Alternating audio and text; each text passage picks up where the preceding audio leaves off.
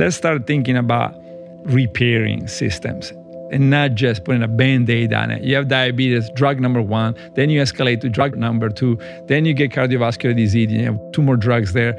And this is what happens. It's really criminal, I think, you know, in the United States, in Europe, all over the world. I call it unconspired conspiracy, right? So everybody is going along with the system, and you have a lot of bad food and a lot of drugs that people take, and nobody wants to change it. And so we're moving away from facts and moving into fashion. And this is very convenient for people that are making lots of money the way the system is. We know that nutrition can revolutionize almost everything in medicine. It's not going to cure everybody, but it could certainly make an incredible difference, more than we've ever seen, right? So certainly anything that is obesity related and overweight related. But we need to have the schools and we need to have the teachers. That's by far the number one thing we're missing.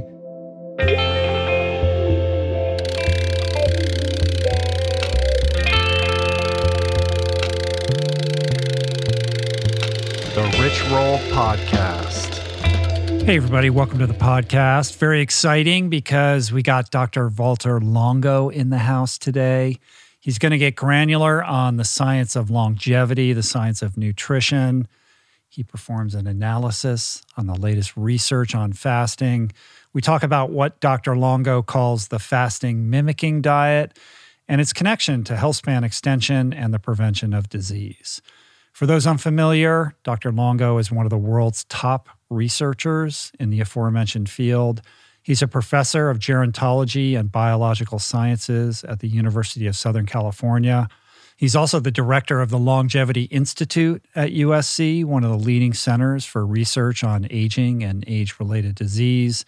He's the director of the Longevity and Cancer Program at the IFOM Institute of Molecular Oncology in Milan, Italy. He's also somebody who's been named one of the 50 most influential people in healthcare by Time Magazine in 2018 for his research using fasting to improve health and prevent disease. He's also the author of the international bestseller, The Longevity Diet, all profits of which he donates to research and his foundation. And he's the founder of Prolon, a five day fasting mimicking diet program. This is Valter's second appearance on the program, and it's coming right up. But first,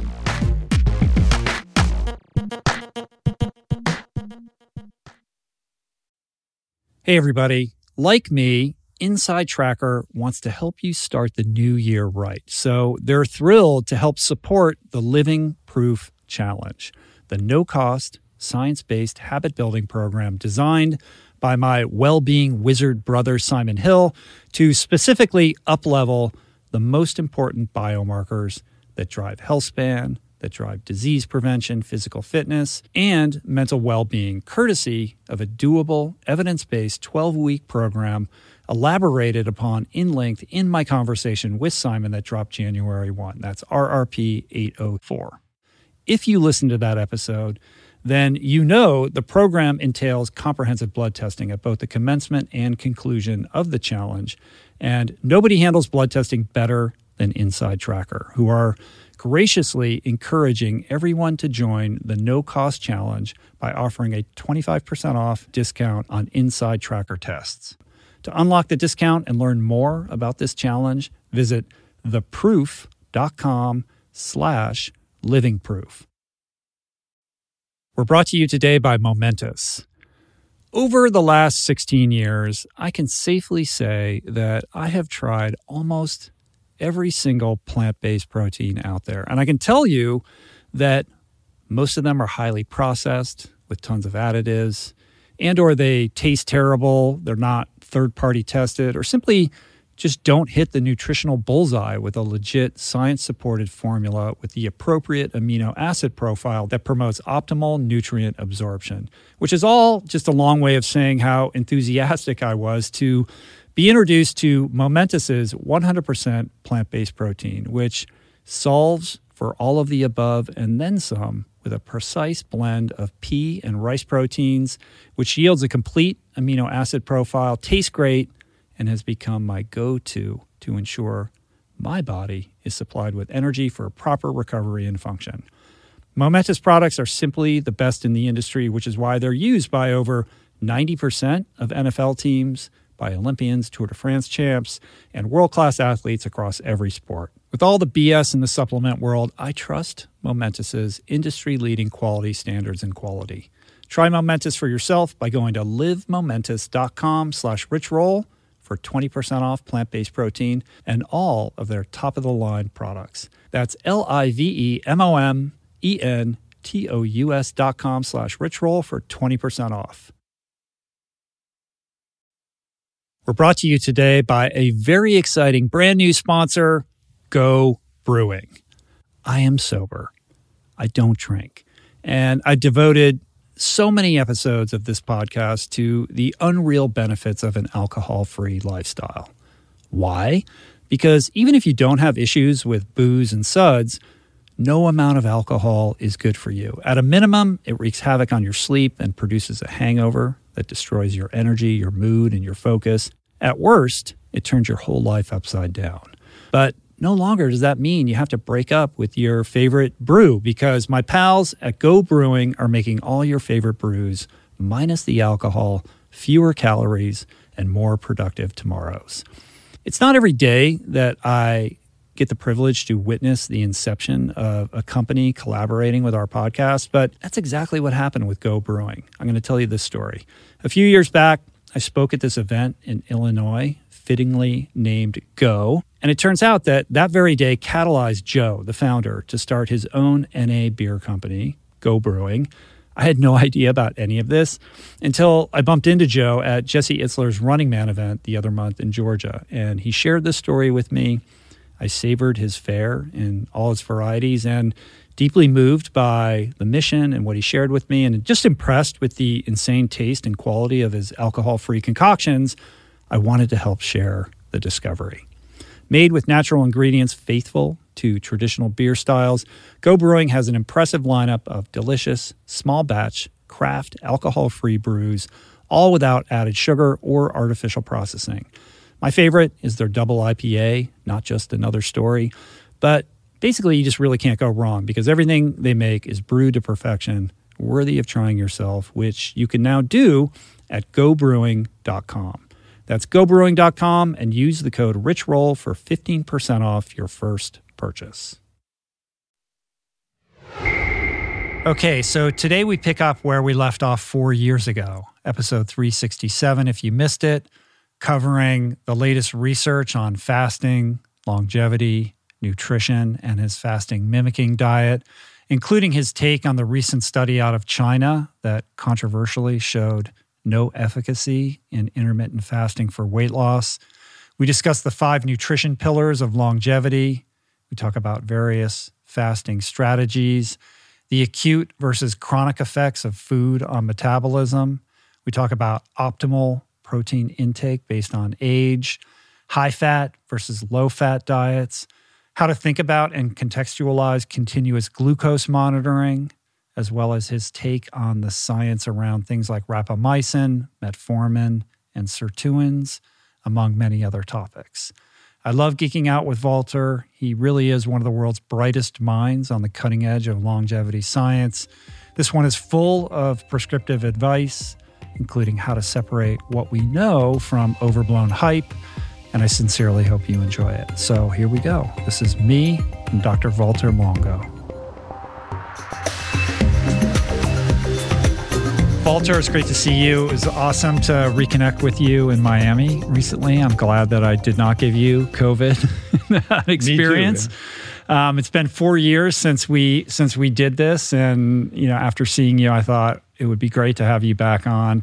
And there's so many things I think that we could talk about. Uh, there's been a lot of research in science since four years ago, um, but I thought a good place, an interesting place to start would be with this recent study that just came out, this study that was published in the New England Journal of Medicine, a study coming out of China that showed that intermittent fasting had no impact versus regular feeding windows in terms of weight loss. Now, I know your expertise is in longevity and not weight loss. But because this study was sort of widely covered in the media and caused a little bit of a kerfuffle amongst fasting enthusiasts in the kind of wellness world in general, um, I assume you're familiar with this study, and I thought it would be wise to kind of solicit your thoughts on it. Yes. So um, this, my understanding of the study was that they looked at long-term calorie restriction plus or minus time restricted eating. Right? Mm-hmm. So either you're calorie restricted severely, and then you eat within a window of eight hours, I believe. Yeah. Or or you just calorie restricted. So first of all, it's really a pointless study because uh, these long-term uh, calorie restriction studies, we already know that they're going to result in people regaining the weight back. They're too excessive, and also most people don't realize that they're probably associated with this thrifty mode, meaning that the body eventually slows down metabolism. We know this from multiple calorie restriction studies. And so now you're stuck, and there was the old New England Journal of Medicine study mm-hmm. showing that. So now you lose weight, but now your, your metabolism adjusts even lower than your, adju- your adjustment per kilogram of body weight. So that means that you're pretty much condemned to regaining all the weight. Right? So, mm. so it's a pointless study to begin with. Uh, and then uh, in addition to that, you add the, the time restricted eating. I don't think it's a valid argument. You know, I'm not a big fan of 16 hours a day. I'm a big fan of 12 hours of fasting a day. And, uh, uh but I don't think it should be used against the 16 hours uh, because it was just, um, you know, a, a, a, study that, that shouldn't have, I don't think it should be done uh, not that way, uh, mm-hmm. and it doesn't really lead to to any conclusions. Right. I mean, what was interesting about it? I mean, first of all, it was conducted over a period of a year, so at least according to the media, that was the longest term under which they had studied humans with some kind of setup like this. But the feeding window was 8 a.m. to 4 p.m., which I guess it's sort of like eating an early dinner. It's not that different than a normal feeding window. Yes, but but again, um, you're associating it with severe calorie restriction, right? Right. So, it was like so this fifteen hundred calories, fifteen right, to which is you know, for like males is severe calorie restriction, yeah. even worse than what Walford and my and other people did in the past, right? So these are these are um, already starting with something that is so extreme that and, and, at the end of the study, you can see that what we know happens in most cases, they start regaining weight, right? So, you know, starting the eight or nine months, you start seeing the, the weight regain, uh, mm-hmm. uh, which which is, you know, again, what's been observed in so many studies. Right. I mean, they also identified no substantive difference in in risk factors, which of course is related to longevity. But in your mind, is that a function of the calorie restriction, or why did, why was that part of the result as well? Well, I mean, if you go from 25, 3,000 calories, 2,500, 3,000 calories a day to 1,500 or whatever, yeah, it's not surprising that an addition, compacting it into uh, eight hours uh, versus however many hours, it makes no difference. Right. So I don't think that says anything uh, about fasting in general. I mean, fasting, first of all, is not 16 hours every day. I mean, fasting is a lot of different techniques. Some yeah. work and some don't. Um, and that one, um, you know, happened to. I think it told us that if you're already severely restricted, you know, eating within eight hours doesn't help you any any further. Right. So we're going to define these different fasting modalities, what works, what doesn't, um, in your opinion, and how we're thinking about longevity. But before we do that, I mean, if you were to construct a proper study, what parameters would you set up? Like, what did they get wrong, and how could somebody do this where it would show, uh, you know, a legitimate, effective result that would be reliable? Yeah. Well, first of all, uh, you don't want to do uh, severe uh, interventions like that, right? Because people will abandon it. And then when they abandon it for a few times, it's worse than when you never started, right? Mm-hmm. So it's mm-hmm. better to let somebody be overweight and even obese than take them through these yo-yo cycles of losing a lot of weight, regaining a lot of weight, right? So we, we know that from, from studies previous studies. So yeah, you, you wanna um, as we do in, in I have two clinic, foundation clinics, right? Mm-hmm. And and and uh, we try to minimize the changes and try to be as effective as possible with minimal changes. And you want to probably take a couple of years to get there. So we have diabetes patients and people with cardiovascular disease. It takes a couple of years to convert somebody back really convert them into something that they can sustain for the rest of their lives, right? So you want to intervene, for example, the longevity diet you know, which I j- just published an article describing why the longevity diet uh, um, should be adopted. It's a high carbohydrate, but not high refined carbohydrate, and not a low sugar, low refined carbohydrate, high carbohydrate composed of lots of legumes, lots of uh, whole grains, nuts, etc., cetera, et cetera. So that's the type of diet. Of course, each person is going to have a different version of it, right? So this is not meant to be. So if you're gluten sensitive, you're probably not going to have a whole grain, high carbohydrate diet, but uh, um, but you can pick a, a different type of high carbohydrate diet. So so by just the protein uh, restriction, we now know to be regulating weight, right? So, so the people, most people, lots of people, eat a lot of proteins to lose weight, and it turns out that looks based on our research and research of many others to be the opposite, right? The, the protein restriction is leading the system to go into a, a fat catabolism, a fat burning mode. So this is just one trick. Uh, the other, another trick is eat a lot, right? So if you eat legumes, it might take um, a pound of legumes to get 45 grams of proteins. Uh, if you eat, you know, a steak, it takes 200 grams, right? So a lot less, right? So, so um, I think there's lots of tricks to get somebody to, in short term, lose weight, particularly abdominal fat, without losing a lean body mass. We just finished a study where we're looking at Mediterranean diet, and, and, and after four months of the Mediterranean diet, patients lost three pounds of muscle mass, and after seven months, uh, sorry, after yeah, three pounds, and after seven months, five pounds of, of lean body mass. So I think that there is a whole uh, system um, uh, to be uh, uh, adapted. Um, and as you know, I believe in these periodic fasting mimicking Sure. diets um, that can get you to slowly lose weight uh, without losing lean body mass. And, uh, and again, in a couple of years, by a combination of the everyday longevity diet, which I just described, and the fasting mimicking diet, um, I think that um, most people that adhere to it are going to uh, mostly lose uh, fat, but also you know undergo some type of reset. Uh, mm, you know, going after insulin resistance, going after um, maybe some inflammatory issues, uh, certainly uh, some uh, cholesterol, high Right. cholesterol, etc. So you mentioned this article that recently came out. I, I assume you're talking about the article in Cell that you co-authored with Rozalyn Anderson. Yes. Yeah. So explain that. I thought that was really interesting. It basically, it basically establishes the parameters for this longevity diet and why it's so effective. So maybe explain what the longevity diet is and what this article kind of explored in terms of the link between nutrients, fasting, genes, and longevity, uh, et cetera. Yes.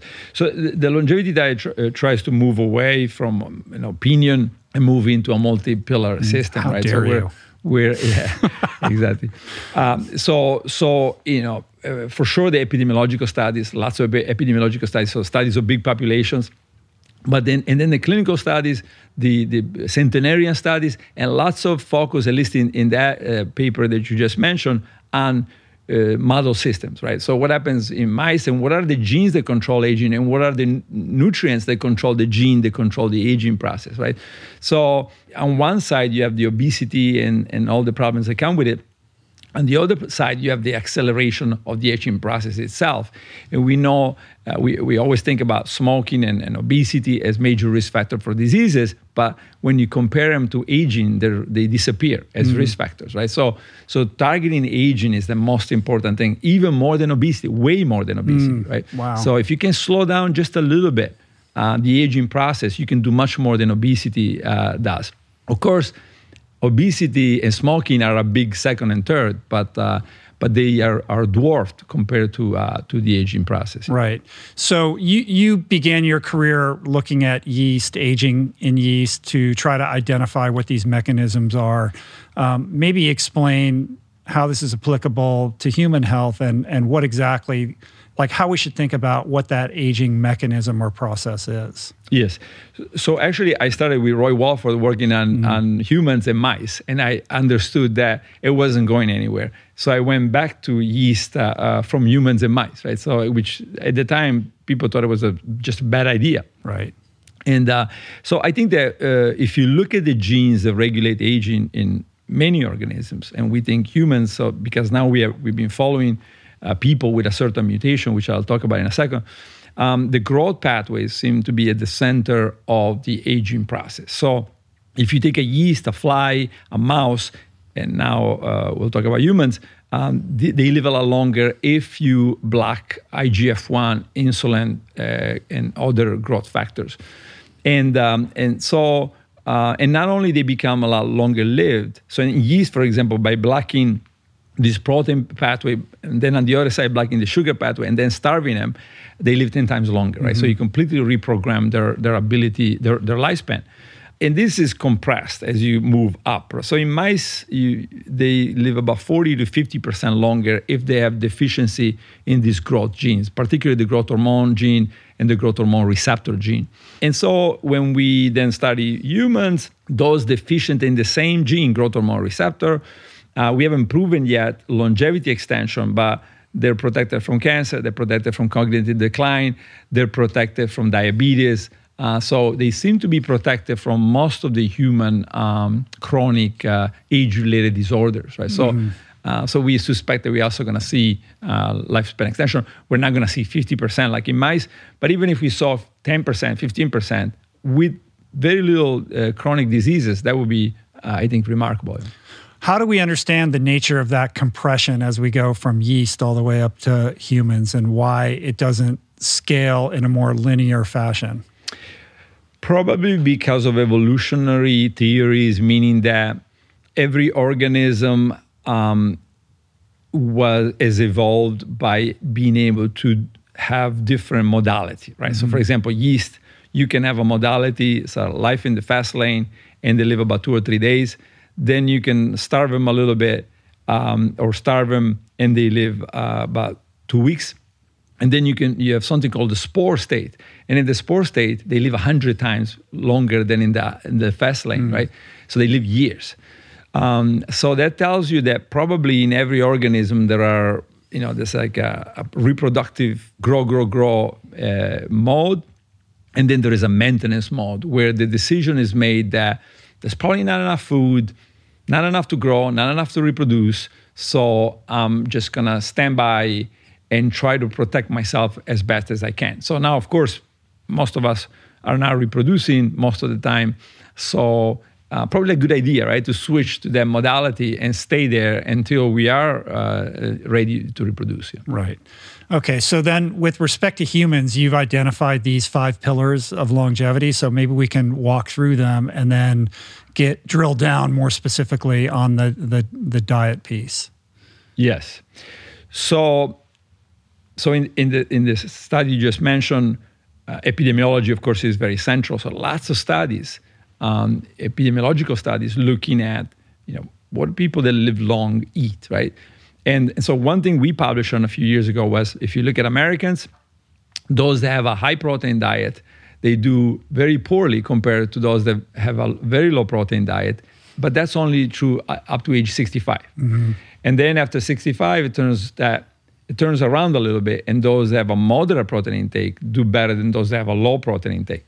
And so, and I think if you look at the data and if you look at the Harvard studies, they're supportive of this, right? So they, they will say that a low carbohydrate diet is bad for you in general, um, unless it's a plant-based a low carbohydrate diet. They haven't looked so much at the age, um, you know, dependent effect, but I think we are in agreement that low carbohydrate diet and high protein are not good for you. It should be the other way around low mm-hmm. protein, high carbohydrate. And so, epidemiological studies are, I think, generally consistent uh, with this notion. So, for example, there's another uh, Lancet meta analysis looking at uh, carbohydrate intake, and it's better. Uh, for lifespan to be an 80% carbohydrate diet than to be in a low carbohydrate diet. And if you go to a very low carbohydrate diet, I say 20%, there is a 60% increased risk of mortality compared to the 50, 60% oh, wow. of uh, the calories coming from carbohydrate. So, and but then what happens is that people confuse this with excess carbohydrate. They they think that when I say high carbohydrate diet, I mean excess. So excess carbohydrate. So we had doctors, for example, complain and say, well, now we, we're in, in, in uh, United, United States, 70% people are overweight and obese, and you're talking about high carbohydrate, high, high carbohydrate diet. But in fact, I'm talking about proportions, right? So you got to get food some, from somewhere. Of course, you have to have the right amount of calories. You cannot have excess, but you know, the, the about 50 to 60% should probably come from carbohydrate. Mm-hmm. Um, yeah, so epidemiology uh, shows that. And then if you, just to give you an example, right, if you th- think about carbohydrate, if you um, look even in, a yeast or, or, a mouse, if you feed them a lot of sugar, in most of the, the cases, um, you're going to accelerate some of the aging uh, pathways uh, on the sugar side. And then very even more clearly on the uh, protein side, but especially on the amino certain amino acids, like methionine seems to be at the very center of uh, um, of the acceleration of the aging process. Mm. And so, um, and, and, this is pillar uh, two, right? So uh, basic research, and uh, um, then uh, clinical studies. I think are pillar three. They're very supportive of, of all of this. Um, and so, for example, um, in the in the longevity diet, we talk about um, certain fats, yes, but certain type of fats. And if you look at, for example, the, the work by uh, Estruch in Spain, thousands of people randomized, one group uh, at risk for cardiovascular disease, one group placed on a low uh, fat diet, and one group placed on, on uh, uh, lots of olive oil or lots of nuts. Right? That was like, that was, a, there was a study that came out like just last week about that. I think. There's been many studies yeah. that followed up. I didn't see the, the, the, maybe there was one last week. I didn't see that one.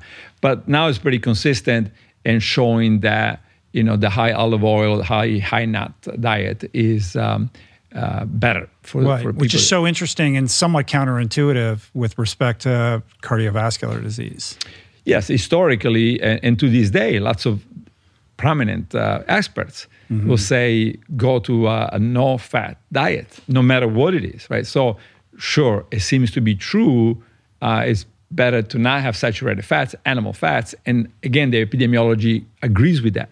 But when we're talking about uh, these monounsaturated fats, olive oil, nuts, um, probably certain fish like salmon, that seems to be consistently associated will live longer. Mm-hmm. And then, you know, the, the centenarian studies, of course, one of the most important pillars. So if a low carbohydrate diet is not so good for you, let's look around. Let's look at Okinawans. Let's look at people in Sardinia, in Calabria, in Loma Linda, uh, in Costa Rica, in Greece. Uh, do they have a low carbohydrate diet? Or do they have, as we will expect, a high carbohydrate diet? And all of them, a high to right. very high carbohydrate diet, including the Okinawans uh, who used to get about 70% of the calories from uh, uh, sweet potatoes, right. as you heard at the mm-hmm. conference uh, yeah. from, from Dan Buettner. Right. So, with all of that, and of course, it's about when you're talking about a high carbohydrate diet, you're talking about, you have to drill down on what that means specifically. It's not eating pretzels and tons of you know refined carbohydrates these are like whole plant foods for the most part Yes, I mean it can also be whole grains, right? So whole grains in this study done by this Norwegian, this meta-analysis that came out a couple of months ago, but this Norwegian group, uh, the number one source of food associated with life expectancy increase was legumes, and number two was uh, uh, whole grain uh, uh, cereals, right? Mm-hmm. So, mm-hmm. Um, so um, it's not just um, you know, let's say uh, vegetables uh, but it's also uh, lots of you know carbohydrate that um, may not necessarily be associated with uh, health, right? For example, say whole grain pasta, but even pasta, uh, it's probably okay, right? If you don't, certainly it was okay for most of the centenarians uh-huh. in most areas, um, and so for example, for the Okinawans, the sweet potato, right? You wouldn't necessarily think the sweet potato is that good for you, but um, it was very good for them. And um, so I think you you cannot for sure have lots of bread and, and lots of potatoes and lots of uh, pasta, but uh, a certain amount of it is probably um, not bad. And don't forget that our body doesn't is not fueled by uh, complex carbohydrates eventually is fueled by sugar right mm-hmm. so eventually it gets turned into pure sugar and that's what the brain and every other cell wants uh, unless you have ketone bodies or fatty acids around, right? So, So yeah, sometimes we forget the basic biochemistry, but we are fueled by sugar. So, with this understanding, the kind of basic tenets of what comprises a diet that that promotes longevity based on this research, where does fasting come in? Like, what is the relationship between these dietary pillars and these protocols around fasting or fasting mimicking? So I think there are two. I, I always look first at the safety factor, right? So what is it that we don't know if it's safe or not, and then I just exclude them until we have many decades, I think, of, of evidence. But if you if you look at safety and efficacy both, uh, I think you come up with 12 hours every day as being very solid. I, I always say I've never seen a study showing that if you do 12 hours of fasting a day, you're going to have a problem. When you get to 16, and as we I think already discussed before, you get to 16 hours, you get to skip breakfast skipping. I see meta-analysis, not just studies, but studies of all studies showing uh, increased mortality, reduced lifespan. Now, what is the reason for it? We don't know. Probably there are double edged swords, right? So, for example, ketone bodies, maybe fatty acids, ketone bodies are going both ways, right? They're, they're helping you on one side and they're hurting you on the other side. But so 12 hours, very solid, right? And, um, and the work by Sachin Panda and, and, and everything else is supportive of it. Um, and then I would say uh, probably people, uh, we eat all the time. And so um, in the thousands of years ago, uh, but as humans evolved, we evolved probably insulin resistance as a way to survive the winters, right? So, so you uh, eat as much as you can during the summer or whenever food is available. You become diabetic, essentially pre-diabetic or diabetic. You put everything away, and then the winter comes or some period where there is no food, and then you become insulin sensitive again. So um, I think what happens now is everybody is insulin resistant all the time or, or somewhat insulin resistant all the time because the winter never comes and that's where this prolonged not just you know 16 hours of fasting but say five days that's what we've been working on that's where they come in there, there seems to be pretty clear now we have three more clinical trials that we're about to publish very clear that they switch you into an insulin sensitive mode. So, and also in a, uh, they switch you into a long term anti aging mode. So, for example, leptin, and now it's this is about four clinical trials of, uh, that we've done. Leptin stays low for a long time after you you return to normal diet. IGF 1, the central growth factor pro aging, it stays down for months. So we in the first trial we showed that after three months from the end, IGF one was still lowered. Um, yeah, so th- then I think that there is a, on one side insulin sensitization.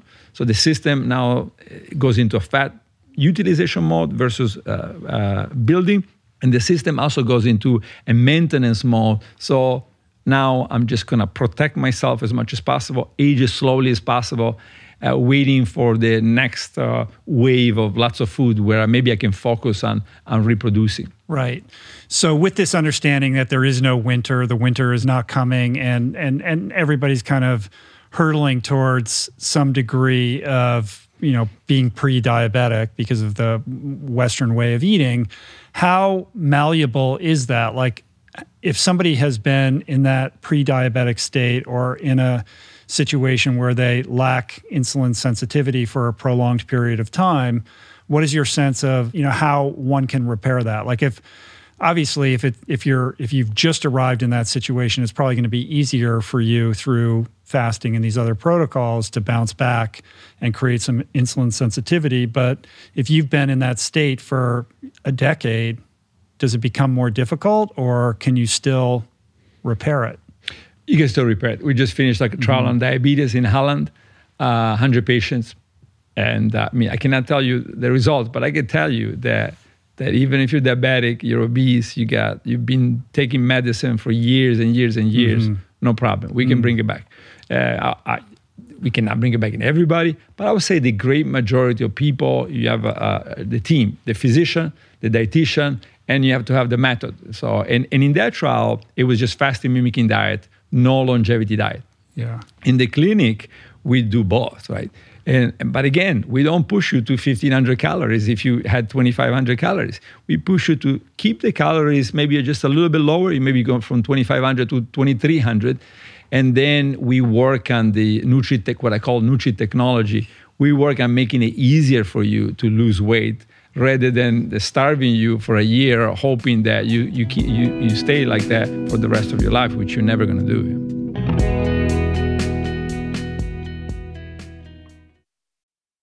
We're brought to you today by Birch. If you're serious about optimizing your sleep, listen up. I've spent countless hours researching and testing various methods to improve my nightly shut eye, and I can confidently say that it all starts with a good foundation. And if your bed is old, if it's uncomfortable, lumpy, then your sleep inevitably is going to be impacted. So it's important to invest in a quality mattress, one that's insanely comfortable, that's organic, sustainably made, and that, my friends, is a Birch mattress. Fair trade and Rainforest Alliance certified with the finest quality organic natural materials like organic fair trade cotton. Birch mattresses are made with none of the toxic chemicals and off gassing produced by most major brands. Kind of important not to be breathing that for a third of your life, I'd say. Plus, it's super luxurious. I've been sleeping on Birch for about five years, and I'd say it's the perfect ratio of soft to supportive, and the craftsmanship is just next level. I've got one in every room of my house. I love it. Pretty sure you will too. And right now, Birch is giving 20% off all mattresses and two free EcoRest pillows at birchliving.com slash richroll. That's 20% off and two free EcoRest pillows. Sleep better with Birch. We're brought to you today by Seed. Gut health is all the rage. There's good reason for that. I've probably devoted, I don't know, at least a dozen episodes of this podcast to the many, many crucial ways the microbiome contributes to your overall well being or lack thereof, and to the many diet and lifestyle protocols we should all adopt to promote gut health, from fermented food to fiber and everything in between, including, of course, the importance of supplementing with a probiotic. And the one that I have come to trust far beyond the shenanigans of the supplement world is Seed's DSO1 Daily Synbiotic. It's the most solid, science based, and rigorously evidence backed probiotic and prebiotic on the market. Formulated for optimal digestion, gut immune function, gut barrier integrity, skin health. In fact, my 16 year old daughter has been using it to clear up a significant acne issue, and it's been wonderful, as well as many other systemic benefits. Like I said, I've been taking it daily personally for years. I love it. My body loves it. And right now, for our listener community, Seed is offering 25% off your first month of Seed's DSO1 Daily Synbiotic. Visit seed.com slash richroll and use the code richroll25 to redeem this offer. That's seed.com slash richroll or code richroll25. So, in the four years since we sat down, there's been quite a explosion of interest in in fasting. It's gone from this, you know, kind of curious, you know, endeavor into something that has truly gotten mainstream attention. A lot of discussion about different ways of fasting and many different, as you mentioned, different types of thinking about fasting, intermittent fasting, alternate day fasting, time restricted eating, fasting mimicking. Um, maybe it would be worth kind of just talking about fasting in general and the validity of these various protocols and why you feel so strongly that the fasting mimicking approach is optimal. Yes. So alternate day fasting, it's an extension of the 16 hours, let's say, right? So there is no doubt that if you do 16, 16 hours of fasting every day or you don't eat every other day, mm-hmm. you're going to get a lot of metabolic uh, effects. The, pr- the problem and the question is now that we have meta analysis showing that if you skip breakfast, you live shorter and you have more cardiovascular disease and probably more cancer, et cetera, et cetera. Is there some issue with these ketone bodies, with these fatty acids, eh, et cetera, et cetera? So, no arguing with the metabolic effects short term, but a big problem with long term, right? Mm-hmm. So, I would say don't do it. Right? Certainly don't skip breakfast. Uh, now, what we're starting a, a trial in, uh, is now what happens potentially if you skip lunch. So you keep the 12 hours and then skip lunch. That's what I've been doing for 20 years. But uh, now we're gonna finally get to test it. We don't know, but but let's see. And uh, um, so that's alternate day fasting, or let's say 16-8. Um, then you have um, let's say 5-2, right? That's mm-hmm. another popular one. Well, what happens if you do two days a week of um, of fasting uh, or, or semi-fasting? Well, we don't know, right? Because there's not very many studies. There's a few. It looks promising. Uh, the problem I see with that is most people have a difficult time, I say, going from four coffees a day or three coffees a day to two coffees a day. Mm-hmm. Um, half of the people that used to smoke are still smoking, even though we know that it kills you and it says that on the, on the package. Um, so, it, is that going to really be more than a small, small percentage of the population? So even if we show that was effective, who's going to do that, right? uh, I mean, I don't know. Personally, yeah. I don't know anybody that would go two days a week without, uh, you know, eating anything, mm-hmm. right? I don't know a single person. But that doesn't mean it could not be effective, and that doesn't mean there are there are not people that could do it long term. So I'm not arguing that you know with the effectiveness, and I'm not arguing that some people could do it. I will say the great majority of people are not going to do it, and then I will say we have, we even don't know what will happen long term. Right? Mm-hmm. So we got to go with things that are more realistic, less invasive, and that's where the fasting mimicking diet comes in. And this is again 30 years of work since the Walford years, right? So um, it's not an idea that you know, I say, oh, I see a few a patients trend. in my clinic, they're doing so well with these five days, I'm just going to do that, as it happened for many very popular uh, diets in, in, in, the past. So it, this was 30 years of building, building, building from all these pillars, right? And then you get to a point you say, where you say, this looks very promising. Like, what if we made people do this three times a year for five days, four times maybe? And if you have diabetes, in the diabetes trial, we did one cycle a month for 12 months. But most people did not do 12 cycles. Some people did two, some people did six, some people did eight, and some people did 12.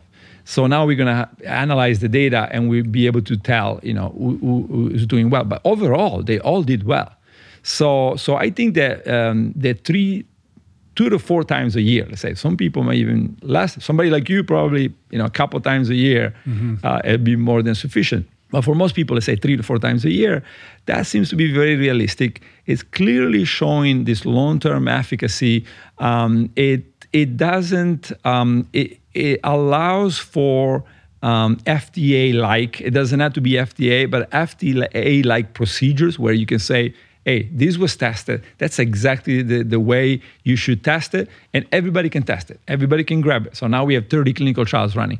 Some of them, you know, we help them with. Some of them, people just get it and they do their own trial. So that's the way it should be. Allow everybody to test it, and let's see. Right? Eventually, we're going to see these are millions of people, and uh, and we're going to see the reports from it. And and I I really think that that's slowly moving in the toolkit of physicians on one side for lots of uh, uh, diseases. Um, but it's also moving in the toolkit of the people that are paying attention and that they, they want something that is is being clinically tested. Mm-hmm. And just because we haven't defined it, essentially what you're saying is this is a five day protocol where we provide you through Prolon this meal delivery meal kit situation, and when you eat this way you're mimicking your biological response to fasting without being overly calorically deprived. Yeah, I cannot talk about products, you know, because I'm prohibited yeah. from doing it. So, eh, in, in the FMD, um, you know, for example, for cancer, it's four days. It's very different from the the one for normal people, which is five days, as you just mentioned. Then we have one for autoimmunities, is seven days.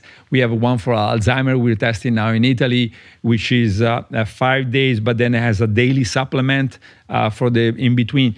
So it's it's really about nutri technology and uh, but yes, the fasting mimicking diet, uh, uh, let's say, goes from four to seven days in most mm-hmm. cases, um, plus or minus what could be supplements. For example, in the Alzheimer, we were worried about people losing weight, and some people did lose weight.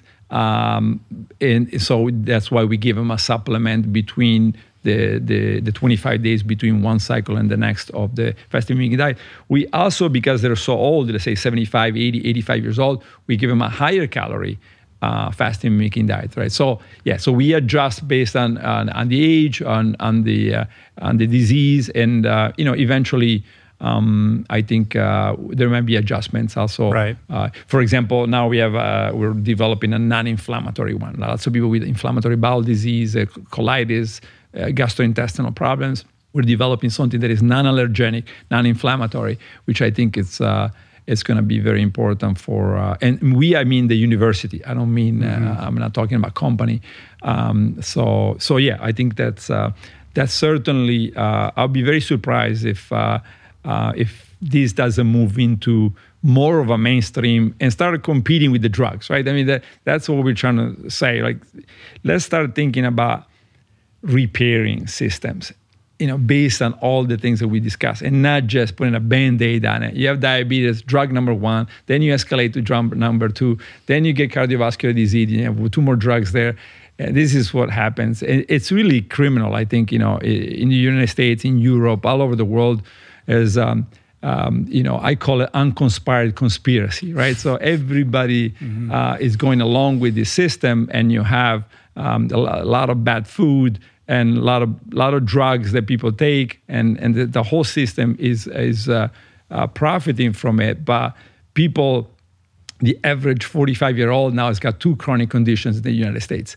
Uh, and uh, um, and so by the by the time by the time you get to 55 60 uh, you probably have about three chronic conditions uh, taking lots of drugs right so you were saying what is the system not to just block that but to bring you back to a healthy mm-hmm. status and you know it used to be ideas now we see it in the clinical trials but we also see it in the in the foundation clinics where we follow lots of people so so we're very confident that, that this can work but it's not going to work unless the the you have you know the, the team that I was discussing earlier, yeah. the doctor, the dietitian, and the knowledge, and probably also the molecular biologist, right? So when you get to complex, so we get people at the clinic all the time, and they have very complicated problems, right? And so you have a very busy physician, even our own, right? And you have a very busy dietitian. And I think that the molecular biologist specialized in whatever field it could be the key person, right? So the strategist, like like I am, right? So this person comes in, works with the physician, and works with the dietitian to, to strategize. How do I solve the problem? This person's got three chronic conditions. Where do they come from, and how do I solve them without creating another problem, right? That's that's got to be uh, at the very center of everything, and it's not. Well, what's interesting about all of this is understanding the incredible resilience of the human body like it can be abused for extended periods of time and when you course correct that it's kind of amazing that the body is able to get back to some sort of homeostasis without a pharmaceutical intervention the trick of course as you mentioned is getting the medical establishment to truly grok this and make it part of what is recommended in their protocols. So, what is your sense of of where you're at with that right now? Like, do you have doctors who are on? I'm sure you do that are prescribing this, that are on board with it, and what is the resistance or the obstacles that you still face? I mean, obviously, the gold standard would be getting it to be medic, uh, you know, reimbursed by insurance and you know that kind of thing. I, I I assume you're not quite there yet there are I don't know maybe thirty or forty thousand doctors around the world that are now this, uh, recommending fasting mimicking diets, mm. and I think they're all saying more clinical data, more FDA style clinical data, and and absolutely right. So then we and others and many most of the studies we're not doing right. All universities are doing it on their own. We're just helping them. Right? So yeah, so I think that. Uh, everybody's waiting for more studies. They're coming. Lots of them uh, are already finished, and we're about to publish them. Um, but I think you know for, for cancer, Alzheimer, you know autoimmune diseases, et cetera, et cetera, uh, we're to see more and more. But I think in addition to the FMD, um, I, I, have been talking to lots of politicians, both in Italy and here, and I'm saying, you know, imagine you have 70%, over 70% of people that are overweight or obese with all the chronic conditions that we discussed. And I said, imagine if you say, well, people are uneducated in a country, but I'm not going to have schools and I'm not going to have teachers, but I want everybody to be educated. It's never going to happen, right? Mm-hmm. You can say it as much as you want, right? Until you build the schools, until you have the teachers, it's not going to happen. So here we know that nutrition can revolutionize you know almost everything in medicine. It's not going to cure everybody, but it could certainly make an incredible difference, more than we've ever seen, right? So certainly anything that is obesity related uh, and and uh, uh, overweight related. So, but we need to have the schools. Uh, and we need to have the teachers, right? Mm-hmm. But these are going to be schools and teachers of nutrition and, and lifestyle. And uh, I think that that's by far the number one thing we're missing. Um, then I think, you know, if you can get that, as we've shown it in a mouse study that we recently did, which you, you may have seen before, you know, so we, we say, okay, forget it. It's never going to work. So let let the mice eat lots of fat and lots of calories and become huge, and then once a month we give them the FMD, the fasting mimicking diet, and we reverse everything, right? Mm. So, so I'm sort of going against that. I, I, I, think people, you know, should be followed and should be professional, so you don't get into very bad diet every day and then use the FMD to fix it. But I think that's the idea of the FMD. Maybe for those that are now willing to make daily changes, um, that's where you you bring in the medicine, the food as medicine. Right, right, right. I mean, it's such a massive problem because every every force that surrounds us is driving us towards that unhealthy choice. Everywhere we turn, all the marketing, the way the stores are configured, et cetera, you're almost bucking the trend in order to eat healthy and consider it an outlier. So, education certainly is central to all of that, but there's also a social piece and a psychological piece. And as Dan Buettner talks about, creating infrastructure or environments that are conducive to the healthy choice. Because, like smoking, that has the label on it that says it's going to kill you a lot of people just want to eat what they want to eat because it tastes good. And until they suffer from some kind of chronic ailment, they're really not going to look in the mirror and redress it. Yes. And, and I think you get a probably even get closer, right? So you, you have to have like the teacher in the school, right? You have to show up at eight o'clock and then you have to stay there until such a. So, yeah. yeah, no, I don't mean that for people, but I mean, um, you know, let's say, for example, once a month, you have a telemedicine call on the computer with your dietitian, your molecular biologist, and maybe once every six months with the physician. Mm-hmm. That's not, that's not very invasive, right? So, but now with with all the apps and and and devices, you can monitor their weight from the distance. They wouldn't even have to tell you what they're weighing. You can monitor the blood pressure. You can monitor lots of different things. And now, pretty soon, the glucose level you're going to be mon- be able to monitor without even, you know, using a needle. Um, yeah, so I think we're already at a point where, and that's what we're doing in Italy, by the way. We're starting this 500 people clinical trial with control, fasting mimicking diet, longevity diet, plus the fasting mimicking mm-hmm. diet. So uh, hopefully in about a year and a half, we'll have you know uh, solid data showing, uh, I hope, success. But yeah, so it's not school A to one. It's one telemedicine call once a month uh, and uh, just to make sure that you're on track. Do you have any questions? You, for example, with the cancer trial, we see that when we do that, it's very successful, very high mm-hmm. compliance. So we do a fasting mimicking diet and chemotherapy, et cetera, et cetera. When we, the only trial when we didn't do that, we allow the clinics you know, to do uh, to just say, oh, here's a fasting mimicking diet. You you take it home and do it. And then we went to 30% compliance, right? So most of the people could not comply for more, maybe 50% for two cycles of the fasting mimicking diet with chemotherapy, and then it dropped down, right? Mm-hmm. So it just told us that, yeah, and hopefully at some point it'd be also good to have a psychologist involved, as you mentioned, right? So this team of four people, I think physician, psychologist, molecular biologist, dietitian, it, it should be our schools and our teachers uh, for lifestyle, and and, uh, and we don't have it. Yet. Yeah. Well, I think that some of these new apps and technologies can really help with compliance as well. Like I started working with Inside Tracker and Levels, the continuous glucose monitor.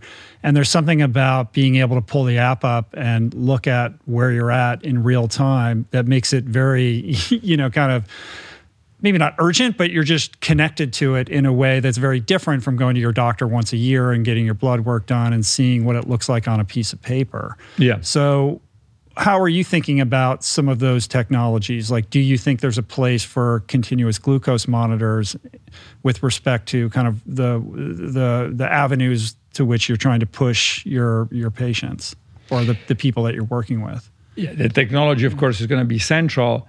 Uh, but I think the human part, uh, we, we cannot underestimate it, even if it happens by, by telemedicine. um, and the psychological part. So some lots of things will have to be done. Uh, um, you know, all, the old style, but yes, as as new technology comes in, and the ones that we're talking about, you know, whether it's the scale connected directly to the network mm-hmm. or um, the, the, continuous glucose monitor, et cetera, et cetera, uh, those are going to make the everything easier. Um, but I think that now we're starting to, to start a program in South Central for you know. Uh, you're a very highly educated lawyer, right? So most people are, are, are not uh, as educated as you and I are.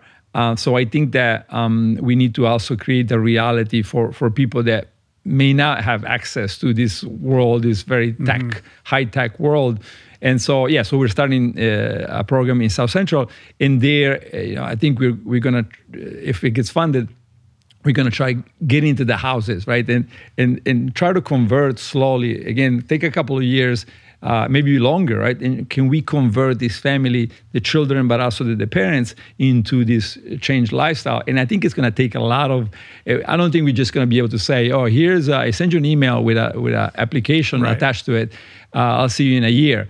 Uh, I think for the great majority of people in the world, for a number of years, we're still going to need to uh, uh, to be uh, present, and the physician is definitely too busy and, and not trained for any of this, by the way, right? So so then yeah, we need to uh, we need to have this team and. Uh, but the applications was certainly, and eventually artificial intelligence and the collection of, let's say, microbiota data, metabolomic data, et cetera, et cetera. It's going to take a while, but yeah. at some point, you know, you get a maybe a drop of blood, and you'll be able to say, I, I don't know why, but uh, you have a problem with iron intake. Um, so, so you know, Leroy Hood and other people are working on, on this, and so I think that that, yeah, but it's going to be maybe five, ten years down the yeah. road, right? So now I think uh, having a you know 70% overweight uh, group or obese group here and 50% overweight or obese in Europe. Uh, you need to we need to act now right so and and, and then once the technology comes uh, i think that um, that uh, even better yeah, well, you can't solve the problem without understanding how to solve the problem in underserved communities like South Central, because that's really where the problem rests. And those communities are. Um, they're not they're not going on PubMed and reading research. You're, there's going to have to be a completely different approach to try to figure out how to penetrate those communities and create real change. Yeah, and and that's the extreme. But I think there is a middle group, right, uh-huh. all over the United States that is not in in that conditions, maybe as a lot of people in South Central, but it's still gonna be much harder to penetrate than the Los Angeles uh, or San Francisco or New York highly educated individual that follows uh, you know everything uh, we do, right? So I think uh, the majority of people live in a very different world and than, than some of us. And I think that, but the majority of people will appreciate if you get a call from a dietitian and a psychologist or this team once a month, I think the majority of people will respond very well. And we certainly see it with the sick people, you know, mm-hmm. I mean, whether they have cancer or, or diabetes, that sort of feeling like we're following them and we're, you know, okay, you got a problem, but here's the team. You, you, know, you, got, you got, a mm-hmm. team following you and, and, helping you, you know. So, so I think that psychologically, uh, in addition to everything else, is, is central. Yeah. Mm-hmm. One of the things I'm curious about, and this sort of came to me in the process of experimenting with a continuous glucose monitor is that you get this real-time data after you eat and, and you you can see you know the kind of curve in the graph of where your blood sugar is at postprandial. Um, but i'm wondering so it, me as a consumer and not a scientist i can look at that and i can draw conclusions from that but i'm not sure those are the best conclusions because what's happening postprandial post meal is probably different from how it should be looked at from uh, like a chronic perspective, right? So when you're thinking about or conceiving of the what should go into the fasting mimicking diet or just a healthy diet in general on a daily basis, how do you think about what's happening biologically with each meal versus the chronic conditions that are the result of eating a certain way over a very long extended period of time? Yeah, so we uh, we get uh, all the time people, you know, they may do something that is contained in the fa- fasting mimicking diet and say my my glucose spiked, right? Mm-hmm. And uh, so it's not really about, I mean, your glucose should spike if there is glucose uh, or, or, some uh, form of carbohydrate in, in the diet. And in the fasting mimicking diet, we put the carbohydrates on purpose, right? It's a lot less than, than you will have um, in a normal diet, but it, it's still there. And, and it was designed on purpose uh, to make sure that uh, we don't have this yo-yo that I was talking about before. Why do I know that this yo-yo? Let's say um, you know we went much lower in carbohydrates. Let's say we went to zero carbohydrate, ten percent.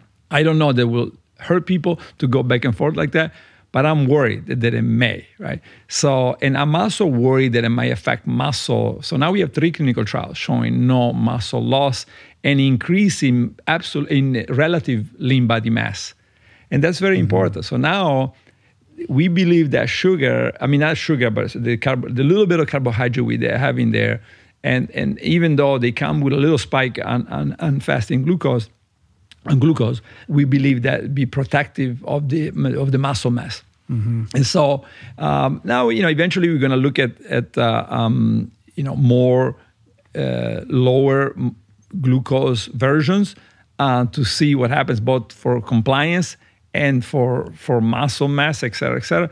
But um, but right now, I think we we feel pretty good about having all these great results from clinical trials. That that's irrelevant, right? That mm-hmm. and, not just the fasting mimicking diet. It doesn't really matter. Every, even in the everyday diet, you don't don't worry so much about your glucose monitor and whether there is a spike. Worry about the consequences on abdominal circumference, body fat, insulin resistance, right? Mm-hmm. So if your if your A1C, HbA1c is um, 6.5, you get a problem. Uh, if you have a spike in glucose and your A1C is 4.7, you're fine. It means mm-hmm. that your glucose goes up, your body can process it. You know, I wouldn't do 20 meals like that a day. I would stick with, let's say, two plus one or, or three meals a day, and that's it. So you only have three opportunities for that to happen and that's perfectly fine. And it's obviously not affecting your body in a negative way. Uh, yeah, so it's very important to, um, you know, glycemic index, fine, but don't become obsessed with things that uh, are part of a much more complicated uh, network, including the, that may help you uh, protect lean body mass. Right? right? So we now know that TOR um, can be affected. Well, we knew from our work in yeast, uh, you know, 30 years ago, but we knew that sh- both sugars and amino acids could feed into TOR, and um, and so now there's starting to be you know uh, data uh, looking at say leucine levels um, being essential for ma- muscle building but the glucose might also be pushing that loose, the amino acids to perform uh, more, right? So, I mean, these are still preliminary data, but certainly uh, that's a possibility yeah, that yeah. that you know if you go too low in sugars, the muscle might struggle in uh, uh in building as long as you're insulin sensitive. Right.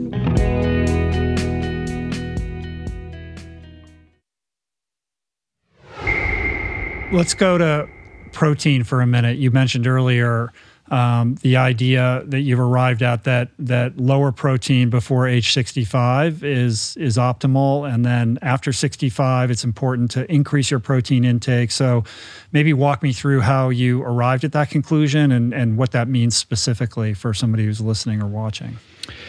Yeah. So if you look at the, um, the mouse studies done you know for the past 50 years uh, low protein is one of the ways that you can uh, uh, substitute calorie restriction to extend the life of, of, a mouse then i think we did our study that i mentioned earlier uh, clearly showing that the low protein group had overall lower mortality and, and the high protein group had a 400% increased risk for cancer mortality mm-hmm. compared to the low protein now keep in mind that Low protein doesn't mean you're not eating protein. It means that you have to have the 0.35 grams per pound of body weight. So if you weigh 100 pounds, you should have at least 35, 40 grams of proteins. If you go below that, now you're starting to get into malnourishment. So it's low protein without malnourishment. Right, which is, correct me if I'm wrong, about half of what the FDA would recommend. Isn't it 0.8 grams per kilogram? Per kilogram. Like a, I was talking about kilogram. pounds. Okay. Okay. Yeah. No. Okay. No. Yeah. So 0.8 is fine, right? So we're we're staying with uh, with the most Ameri- uh, the medical association. So the American Medical Association, I think, says about 0.8. So that RDA, but but in terms of like how most at least Westerners eat, that would be considered low protein, even though that's like kind of exactly what we're supposed to eat. Yeah. So the average American will have maybe Right. 50 to 100 percent more than that, right? Yeah. And so so 0.8 is perfectly fine per kilogram.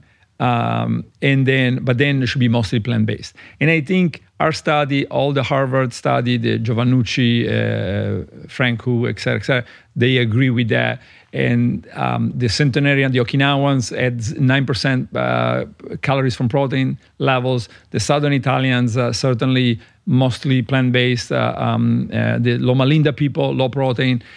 So it's, pretty clear. It's pretty consistent, pretty consistent, no matter where you look. And um, and so and now the clinical data is also supportive of that potentially causing weight loss, and the opposite of what everybody thinks. So having a low protein, high, the right carbohydrate diet um, can can lead to weight loss in, instead of weight gain. And uh, we'll have to wait and have bigger uh, studies, but that's that's what it's looking like. Is we're gonna see uh, happening. Yeah.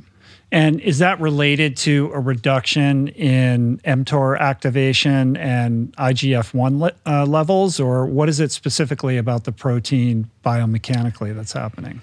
It, it looks like uh, certain amino acids are controlling the fat cells and they're controlling the hypothalamus, and they're really in charge of the decision to um, accumulate fat or break down fat. Right. So we are, was talking about before about the fasting mimicking diet. It looks like, and so we are actually now uh, submitting a large grant to, to study that in the brain.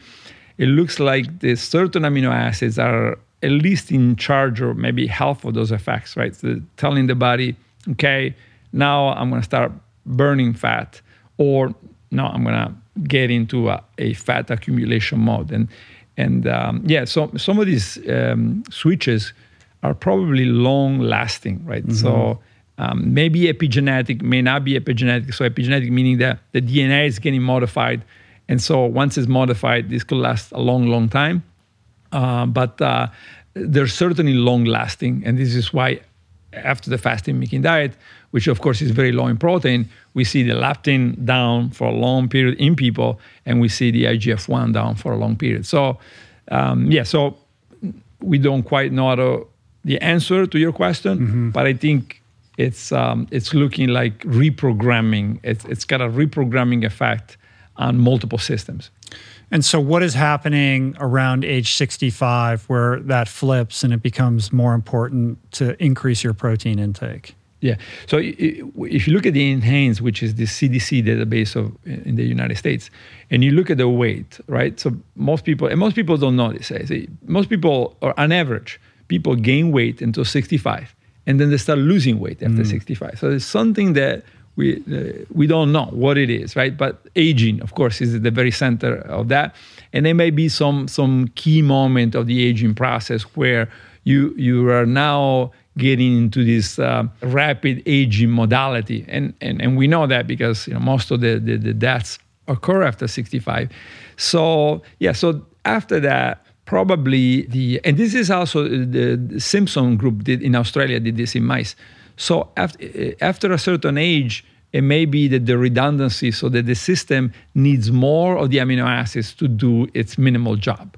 And if you don't, if you start having a deficiency, you have a problem. And in our own study, we did it with mice. We took young mice and we gave them a very low protein diet. Nothing happened. We took all mice and we gave them very, the same very low protein diet, and within days they started lo- losing a lot of weight. So it's probably a matter of redundancy, and maybe some of these growth factors are involved. And and once you get below a certain threshold, um, you have a problem. And you may have a problem in the immune system, you may have problems with bones, with muscle, uh, you may have a problem uh, in the in the cognitive system. So yeah, so I think it's uh, it's just unsustainable for a, for an older organism. Yeah. Well, it would seem that the more you're on top of these healthy practices as you inch towards 65 and after 65, the better position you're in to prevent those sort of declines being as rapid as they would otherwise. So, if you're maintaining your muscle mass with resistance training, if you're eating appropriately in accordance with your protocols and the sort of blue zones criteria, and you're engaged in your community and you have purpose in your life, that you're that a lot of that like extension or prolonging of longevity is really about the robustness that you enter that stage of life with so that it doesn't hit you like a ton of bricks and you kind of become decrepit in an expedited way. It's a it's a equilibrium of robustness right? Because you on one side you could be feeding your muscle with igf-1 and Right. there's no doubt about it and on one side you could be feeding the cancer cell with igf-1 and so as you enter that stage but if you're doing the plant-based protein Well, if you uh, doing the plant-based protein, If then you increase your you're going to become frail intake. as most of the southern Europeans, right? The Italians, actually, the don't tell me that Valter the Itali- well, not um, yeah. So uh, we cannot mix the doing it right with doing it right. Mm-hmm. So the, the southern Italians are actually twice as frail as the northern Europeans, right? Uh, or the Italians are twice as frail. at Um, a certain so stage in life long-lived. or later in life they become more frail Yeah, they're long lived but frail. That doesn't mean that you cannot be vegan or pescatarian and be very strong. Just there is like, and that's what we've been working both in Italy and here very hard with mice. We said, what is the nutrition, the age-specific nutrition that prevents a frailty to the bones, to the muscle, the immune system, but at the same time does not affect the longevity extension, right? Mm-hmm. It's very tricky. there's a sweet spot in between those two polarities And there is an age dependent sweet spot. That's why we're saying now don't go from low protein to high protein. Go from low protein to moderate, maintain the, the plant uh, but start introducing more, let's say, vegetarian. If you're if you don't want to have you know meat component, a vegetarian component, more eggs, more cheeses, etc., cetera, et cetera.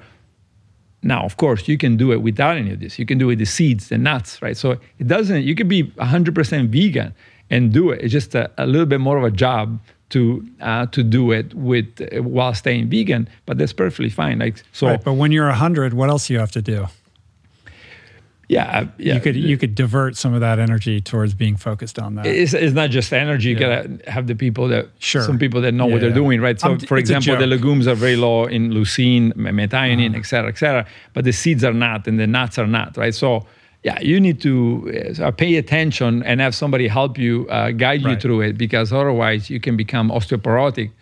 Uh, and not realizing it um, at all until you have a fracture, and, and, and then you're in trouble. you know? Yeah, yeah. I had a guy in here uh, a couple weeks ago who is 100 and he broke all these marathon records when he was 90 and 91 and just an amazing guy, but he went plant based at 70 in response to a colon cancer diagnosis. Um, and has been plant based for 30 years. And at age 100, he's as passionate about it as ever. And he still is running and training and doing all of these things. And so when you're saying that, like I understand everything you're saying, and I see this living example of a guy who who appears to be doing it correctly and was telling me he's having the most fun he's ever had in his life. So Yeah. it's crazy. I mean, keep in mind a lot of people that are vegan eat a lot of proteins, right? So a lot of vegan protein. I'm sure right? he's eating a lot more protein. Than, yeah, yeah. So yeah, if you eat a lot of protein, let's say 25% of your of your, and this is very common among vegans, um, and uh, and so for example, I think uh, Luigi Fontana did a study where he was looking at. Uh, um, the vegans and it, they were their IGF-1 was actually pretty high, right? Because they were high protein. They're such a high protein Hmm. So diet. even if you're eating a ton of plant-based protein, you can still drive up IGF-1. Yes, absolutely. Yeah. yeah. It- it- because we're talking about 10% and below in our study, right? 10% of the calories or less had to come from proteins to be in the low protein group. So if you're now 25% of your calories coming from protein, you're most likely um, are going to be uh, in the high risk. And in fact, in our study, we did the people that had mostly plant-based, instead of a fourfold increase in cancer risk, they had a threefold in, in, increase in cancer mortality risk. So it changed Yeah, yeah. better, but went from four, 400% to 300% increase risk of, of uh, cancer mortality. Mm-hmm. I'm interested in your thoughts on on another like the other side of the coin with respect to health span science and longevity because a lot of the press is oriented around this the sexiness of things like rapamycin and metformin and sirtuins and the like, which is very different than the kind of longevity science that you're interested in and focused on. So, how are you thinking about what's going on in in that kind of related field with respect to looking towards extending health span? Yes. So, so, first of all, I come from that world, right? So I Yeah. come from the world. We were testing rapamycin in yeast, and I think uh, we got it from Mike Hall back in 1995 or, or, or that. So we were probably the 1st lab in the world that was working on rapamycin and longevity. And we're, you know, my lab discovered the role of the TOR pathway in aging in, in 2001. Uh, so we're very much, um, you know, supportive of the understanding of what genes and what drugs that affect genes uh, do. But I think that for the next 10, 20 years, maybe 30 years, reality is that we have 3 billion years of what I call 3 billion years of R&D, right? So our body has been um, developing for 3 billion years if you think about the, the origin of, of species. And, um, and so um, you could say I I'm going to biohack my way through it, right? So I have this incredibly sophisticated system, and I'm going to intervene with a drug that blocks TOR. But TOR does so many things, right? And guess what? If you block TOR in people with rapamycin, they become hyperglycemic, right? And mice become hyperglycemic. So it's just very clear evidence that it's not as straightforward as all these think. downstream you, you have to look at it holistically and understand there's a, a bazillion intervening variables and it's all very complicated It's very complicated, and you have no data, right? So who knows what happens after 40 years of of uh, um, of rapamycin or, or metformin? I mean, metformin's got more data, right? So um, in support of what Neil Barzilai is trying to do, metformin's got a lot more data. But even metformin, um, what it, what happens if you give it to somebody that is perfectly healthy? Um, well, we don't know, and um, and I think that uh, that's going to be an issue. And also, but if you look at statistics uh, or if you do some calculations, um, the, the easiest success is going to come from something that is already existing for that purpose. So if you are a yeast, and I already know that I can switch you into a modality where you live five times or 10 times longer because you've evolved that modality to sustain moments where you don't have enough to reproduce, then that's by far the safest, right? Because Yeah. it's it's it's there for a purpose. So then the question is, um, is there a human alternative mod- modality uh, that is much longer lived? And everything points to yes, right? So otherwise, we wouldn't see these uh, little people in Ecuador not getting uh, any disease. We have one guy that we just interviewed and he's 80 years old and he's been drinking and smoking every day of his life and everybody else does not have a disease well we thought this guy is no way and sure enough never had any chronic condition uh, and is, is drunk all the time smoking all the time. So so um, so having the mouse data and having the um, the human data now and all the other organisms we can we know that there is an alternative mode. So if you're going to intervene with drugs my opinion is that intervene in the master regulator. Don't intervene downstream right? So intervene very high up let's say the level of growth hormone releasing hormone growth hormone etc because that's more likely to not interfere with anything intracellularly and and not come up with uh, as many problems as solutions Right. So I assume that would be the same perspective with respect to supplementation when we're, t- you know, you hear about NR and NAD and all the, you know, all of these kind of protocols that people are adopting in the, in the, you know, kind of biohacking world. Do you see any efficacy or validity in playing around with that? Or what do you think? playing around with the research, yes, right. But but I think that when you have you know this is why we go multi-pillar, right? So mm-hmm. eh, so you have yeah if you you have to have the epidemiological studies, the clinical studies, the centenarians. You know how many centenarians have been taking this for seven or eighty years. Um, you know, and uh, what is the research on all these different organisms saying? So I think the closest you get to four or five pillars supporting it, and the more um, you can think about it. But it's hard to imagine, right? Uh, um, any of this having that kind of support thus far. So, so yes, you could say, I see. Take the 16 hours of fasting, right? there again, there's no doubt that it's very beneficial. But then you gotta wait 30 or 40 years, and then you get the meta-analysis, uh, and people that skip breakfast have a problem. Um, so uh, you would never have known that for you know until you get to that point that mm-hmm. the famous uh, those famous uh, studies of all studies so um, so then the question is for all these supplements and interventions uh, where is the data uh, competing let's say with what we already know can get you to 100 to 110 now uh, so i think now we're starting if you look at the, the, the study in norway the life expectancy increase if you started just what it's about a third of what I described in the longevity diet. Uh, it was associated, if you started at 20, with 11 to 13 years of life expectancy increase. If you started at 60, was associated with eight to nine years of life expectancy increase, right? So now you had the fasting mimicking diet at 12 hours a day, the, uh, you know, three times as much. Now you're thinking 15, 20 years, not mm. thinking. The data will suggest uh, maybe 15 to 20 years of life expectancy increase. So you introduce a, a, supplement. What if that decrease your lifespan by 20 years after you take it for 30 years? Uh, so right. th- that's what you. Just, uh, don't you. Yeah, you you have to make sure that you don't. Uh, we're not in Las Vegas, uh, and and this is people's lives, right? So you want to uh, take a chance like that on on your life. Much better to go with what we know than what we think right. uh, is going to happen.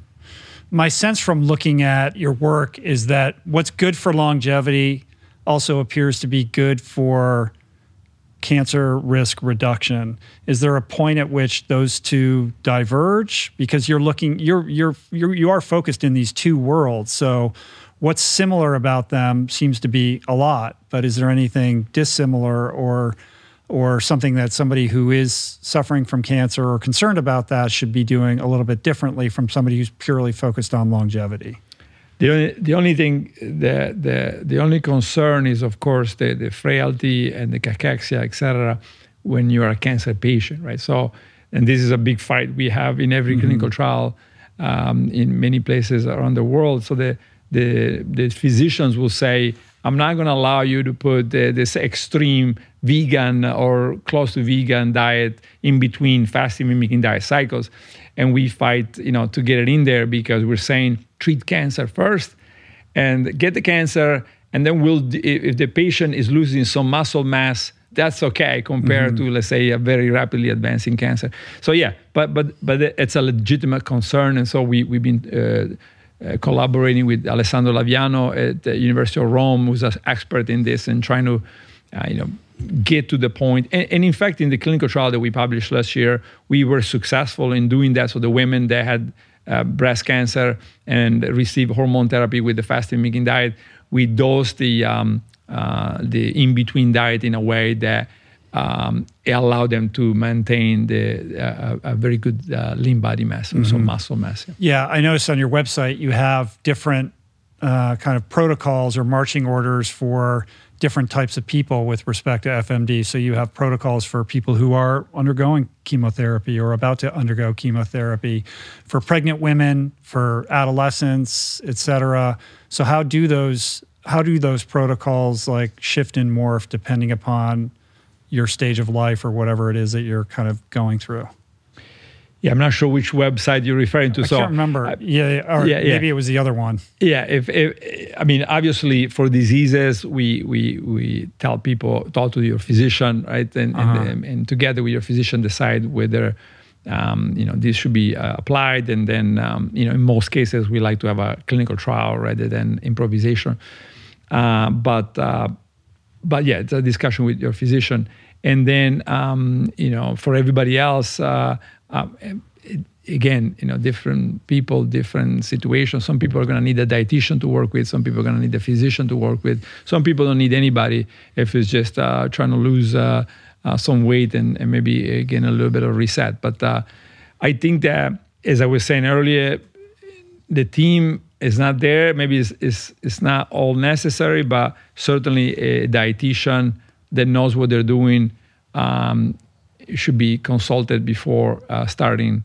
Uh, so we do this at the, at the foundation. Yeah. It's a nonprofit clinic in Santa Monica, and we have one in Italy.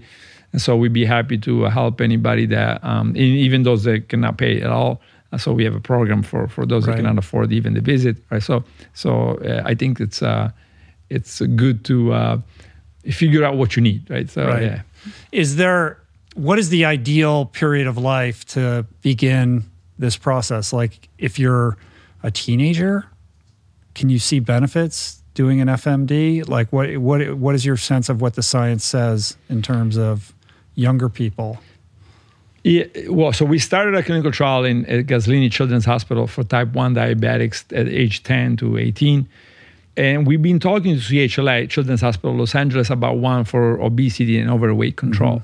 So we don't know, and this should only be tested as a clinical trial. In fact, in Gaslini uh, Hospital, they're going to be inpatient, right? So we nobody wanted to take a chance with the children and, and allow them to do it outside. But um, yeah, I think that um, it may turn out, and, and and I don't know, but we'll test it. We'll test it for the possibility that um, these five days of a vegan diet will allow the um, a physical improvement in the child, but also a psychological improvement, right? So it's an exposure to five days of a vegan diet with certain characteristics, which may be very different from what they eat all the time at school and, and at home. And um, and so that's our hope, you know, is it is it able to reprogram the child uh, psychologically and physically so that they eat better. We clearly see this in adults, right? So that yeah, some of the effect, the IGF one, et cetera, is not psychological, but some of the effect uh, we think is psychological, meaning that they um, the many of the adults are changing their relationship with food, and they don't feel um, they're not appreciating some of the bad food as much as they did before. Because now I think that you know in science we, we have something called food aversion. So some foods are associated with problems, and you stay away from it because they cause some other problems. But there may be also probably there is also the opposite of food aversion. You feel so good with this vegan five days, you know, fasting mimicking diet that your brain might be telling you, uh, let's move in that direction because I don't know why, but I felt better in those five days, right? And maybe in the few days uh, following.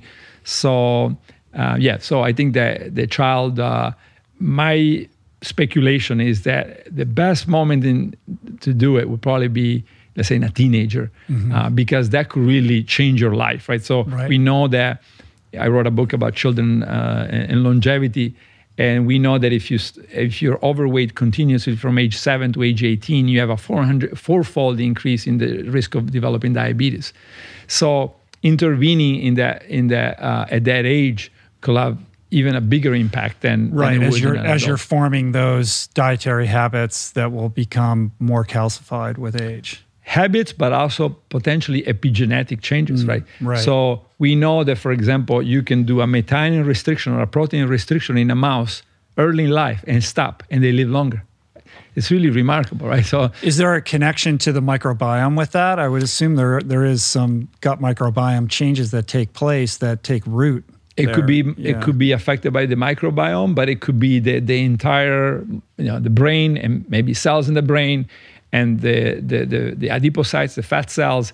Everything is now reprogrammed into okay, let's accumulate fat for potentially the rest of our lives, because and this is why some people. We, we see people that have been say overweight for 20 30 years and you were uh, asking earlier right it takes a long effort to convert them. So their brain is completely set into I have to get back to that weight because probably it makes sense, right? So if you've been okay for 20 or 30 years at a certain weight, even though that is overweight, your your your brain is is uh, trying to bring you back because it knows that you're stable at that weight, and so trying to move it to another weight it's a it's a challenge. So yeah, so the child potentially could be condemned for the rest of its life, of his or her her life, to be at this overweight st- status, which you know evolution set to protect them and not to hurt them. You know. Right. And there's something metabolically that happens that creates like a, a set point that becomes very difficult to permanently alter. Like you can go on a diet, you can gain weight, you can lose weight, but ultimately you're going to always settle back to that that one place. Yes, and that's why I was saying that's probably like this steady state that your brain recognizes as safe. Right. Because everything was working when you were there, right? Your reproductive system and everything else was working. So I know if I get you back there, let's say that you were 140 pounds, uh, a woman that is overweight, uh, 140 pounds, and the system, if you've been there for 25 years, the system uh, knows that you're doing okay in, in, at 140 pounds. And so it wants you get back there, also because what we were saying earlier, of course, it wants the reserves to be there. The fat accumulation is uh, part of survival, right? So you used to die if in those two months of no food, you did not have that extra, you know, 10 pounds or 20 pounds of fat. Uh, so, so there is more than you were healthy at 140. There is also, I don't want to take any chances. Let's keep that fat. Uh, so, so we, Yeah. we stigmatize, right? uh, Obesity, and yet obesity and even diabetes potentially is part of our survival mechanisms, right? So that's why it's so important to instead of no, now we're talking about oh, you can now say every weight is good for you. I think we need to move into first of all, don't stigmatize it because it's part of who we are and part of the what the emperor penguins and so many animals have a, an obesity state periodically, right? So it's perfectly fine to be obese, but um, it's not perfectly healthy to be obese all the time. And in fact, it's better to be at a, normal weight all the time. So, y- you know, instead of stigmatizing, let's remove that, but let's also try to help people make it to a, a, um, a, a weight where they can be happier and healthier. you know. Is there a sense of the mechanism that's creating that set point? Because if you could really understand that, perhaps you could figure out a way of changing it. So metabolically, you create a new sort of steady state for that individual that would be healthier than whatever it is that they're currently settled on. Yeah, yeah. I think we're getting pretty close with the molecular mechanism, right? So, so, uh, so for example, in mice, when we we take the mice on a high fat, high calorie diet, and then we give them the the FMD, the fasting mimicking diet, and you see, and then we look later, four days later and 15 days later, they're still breaking down fat, right? Mm. So, and leptin is down. And, and so the whole system and is now being rewired. Now I think it's just a matter of, of details, but we have a pretty good handle of on, on what controls the, these different states, either put fat away or break it down. And it makes sense, right? You enter the winter state, and at some point, you fast for long enough, and that's mm-hmm. your switch, right? And so it's a switch, st- start breaking it down and continue to break it down. But then, as I was saying earlier, you fast for too long, and now it's your thrifty mode. So now your system says, okay, now I'm gonna starve if I keep using fat Yeah. at this level. So I'm gonna slow down my metabolism and I'm try Hold to on to burn the fat more slowly. And that's why you need to have the science to get you, yeah, do the fasting mimicking diet, but don't go too long. Don't go too short because you don't enter this catabolic mode. Don't go too long because now you're gonna enter the thrifty mode. Mm-hmm. And so You have to thread the needle. you have to uh, convert the switch and then um, and then allow it to be in the uh, high metabolic fat burning mode um, and you know for example that sh- that carbohydrates that we include in the fasting mimicking diet they could also be helping that right the, we don't know all the details of the molecular switches, but it could be that one of them is very low carbohydrate, you know, two, zero carbohydrate. This could be one of the triggers of thrifty mode. Okay, so now I am uh, uh, going into uh, a, a very low metabolic mode because uh, I don't want to risk uh, running out of fuel. What is the role of exercise in all of this? Uh, you know, it, it would seem that if you're vigorously exercising, obviously you're going to eat more food. I don't know what the relationship between exercise is and metabolic health, but when you're burning more calories, maybe that changes the way that your body is dealing with all of this. Like, how does that all play into longevity? Yeah, so it shouldn't be about calorie levels. It should be about uh, um, you know the results of that, right? So if you're losing muscle mass, then you probably need to eat more. Uh, so it's there is not a set level of calories that should uh, you take on, and and and you probably um, should eat more proteins. Um, so different people, different sports, different uh, training regimen, uh, different uh, nutrition, and of course you need to try to stay as close as possible to the longevity diet. But but for some people, um, you know, that might be too extreme to maintain whatever they muscle mass or or um, the ability to train um, that they have, and so they have to you know s- tweak it so that that you can do what, what you think is so important to you and and um, so get the longevity benefits and don't Yeah. compromise what's essential for your you know sport uh, Yeah. or- or- well, I guess I'm thinking more in the context of how exercise fits into longevity more broadly, because when you look at the blue zones communities, these people are not going to the gym and doing anything that's all that extreme. They're just living kind of consistently engaged, active lifestyles. Um, when you look at the way we think about exercise in the in the Western world, it is, you know, going to the gym, putting muscle mass on, or it's being an endurance athlete and going out and doing very long stuff. It seems that there would be sort of a middle ground where this is helpful in terms of life extension, but past a certain point, you're harming yourself or you're under undermining your body's ability to persist. Yes. So, so as I was saying earlier, lots of people in, in the blue zones are frail. Um, it's okay. I mean, it, it, it, it doesn't kill you because they live long, right? So, but they're frail. So, um, and and some of the people that might have record longevity probably have genetic predisposition to it. It's pretty clear. You know, I took a lot of trips in Italy and interviewing hundreds of centenarians, and and I hear a lot my sister made it to 95 and my brother made it to 92 and when you see that uh, there is a, a big genetic component but the Except lifestyle with Loma Linda, maybe. That seems to be a unique case study. but loma linda does not have many centenarians right loma linda has longevity extension you know worker gary fraser and others but not necessarily lots of centenarians.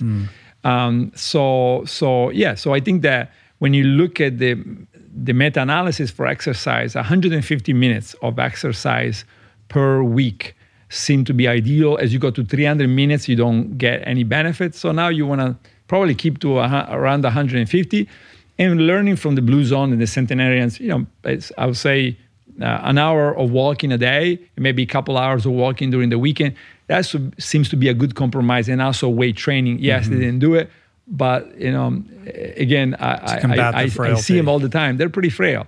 Uh, so um, of course they were not frail as when they were working in the field and uh, you know and doing manual labor but when they stop then they become very frail. So i think that's why it's so important to keep the weight training you know very light. For example in a cancer patient we have a video now. We we we uh, utilize and there was 20 minutes a day of a very light muscle exercise right? So just enough protein light muscle uh, exercise uh, training and then 150 minutes a week which is not uh, that much, and uh, and then one hour a day of walking, uh, and maybe a couple hours during the weekend. That seems to be pretty solid, no matter how you look at it. Uh, whether the, the centenarians and the blue zone people were right, or whether the meta-analyses are correct. Uh, but I think that's why you want to get the common denominator. Let's just get in the middle of all of it. And and does this uh, violate anybody's rule? No, it doesn't. So I don't think a centenarian will say 150 minutes of uh, you know a little bit more strenuous exercise is going to hurt you. And and again, lots of them that like the shepherds, you know, they used to um, do you know 5, 10, 15 miles a day going up and down the hills. Right? They might not be um, uh, exercise the way we, we view it, but uh, pretty close, right? Yeah. Pretty close. yeah, and, yeah. and even the women that stayed home in, in Seulo, Villa Grande Strisaili, when we interviewed them, they say, yeah, my husband used to go, uh, you know, uh, uh, and walk with the sheep, but, but I would be in the field as I was a farmer, uh, and that's a lot of that's a lot of energy that goes into farming. So yeah, I would say they um, they probably did uh, a good portion of of exercise like uh, um, you know uh, activities. So, walk me through your daily routine with food and exercise. What do you do in practice? Yeah, so I do. Um, I, in, in breakfast, I have this uh, almond, almost 100% almond uh, and cocoa uh, spread, very low sugar. And then I have a, it's called a frisella. I get them both from southern Italy. It's a whole grain uh, toast, but it's very particular, right? And um, and then I um, in the United States, in the six months that I'm in US, my lunch is a oh sorry, and then I have an apple and tea. That's that's what that's my breakfast every No morning. No coffee. No coffee. Coffee is my lunch, right? So Okay. that's all I have for for lunch is coffee. In the United States, in Italy, I can't uh, I can't skip lunch. so I uh, I have I have lunch also in Italy. And then um, if if if my weight is under control, then at five I will have another frisella and uh, and maybe another fruit. Um, if my weight t- tends up, then I, I skip the the snack at 5 p.m. And then uh, my typical dinner would be uh, let's say about 70 grams of pasta, uh, about 350 grams of legumes, beans, chickpeas, et cetera, et cetera. And then um, about 300 grams of uh, mixed vegetables, like you know green beans, et cetera. So it's a pretty big dish. Lots of olive oil, and um, uh, and usually like a little piece of bread. Um, that's uh, so. Of course, then I have fish maybe two times a week, um, and that's about it.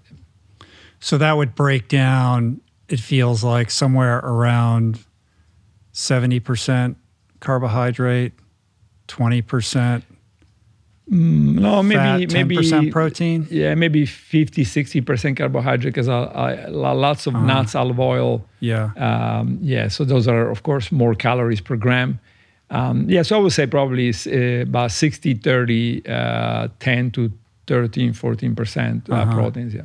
And when you're in Italy, more pasta, No, more, no, more big more long pasta. lunches. But lunch, lunch uh, More is added, and of course, and then I, I, I gain weight a little bit, Uh-huh. not very much, but I gain weight uh, by doing this three plus one, three meals plus a snack, and um, so yeah. So now we're gonna test that uh, my my lifestyle on, on 500 people.